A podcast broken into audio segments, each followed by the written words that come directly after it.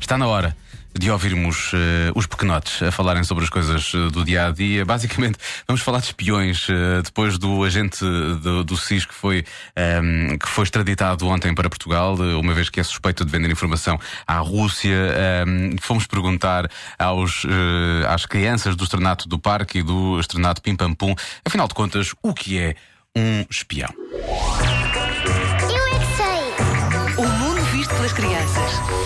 É um homem que espia. É, é, é, é ver as outras pessoas quando elas não nos estão a É ver. Muito bem. às escondidas. Não, um arbusto, um móvel ou, ou atrás de uma parede.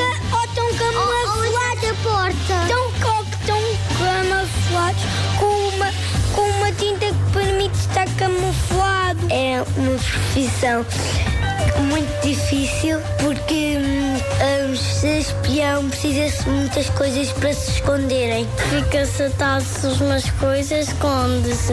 O mal não pode ver, senão fica apanhado. Se ele for apanhado, o que é que acontece? Ah, bem, vais ter de arranjar outro plano. Atrás de um caixote de lixo dos grandes também serve. Eles querem ver o que as pessoas estão a fazer. Portanto, é muito feio ser curioso. Interessa-se por coisas desinteressantes. É uma pessoa cusca. Tenta encontrar tesouros. É uma pessoa que é picada por uma coisa, vestido preto. Eu já vi um filme que é Barbie e agentes secretas que são tipo espiãs. É uma pessoa que, que espia as outras pessoas. Se estiverem a roubar, dizem à polícia. Um peão é rodar e um espião não é. Não é rodar, é tirar.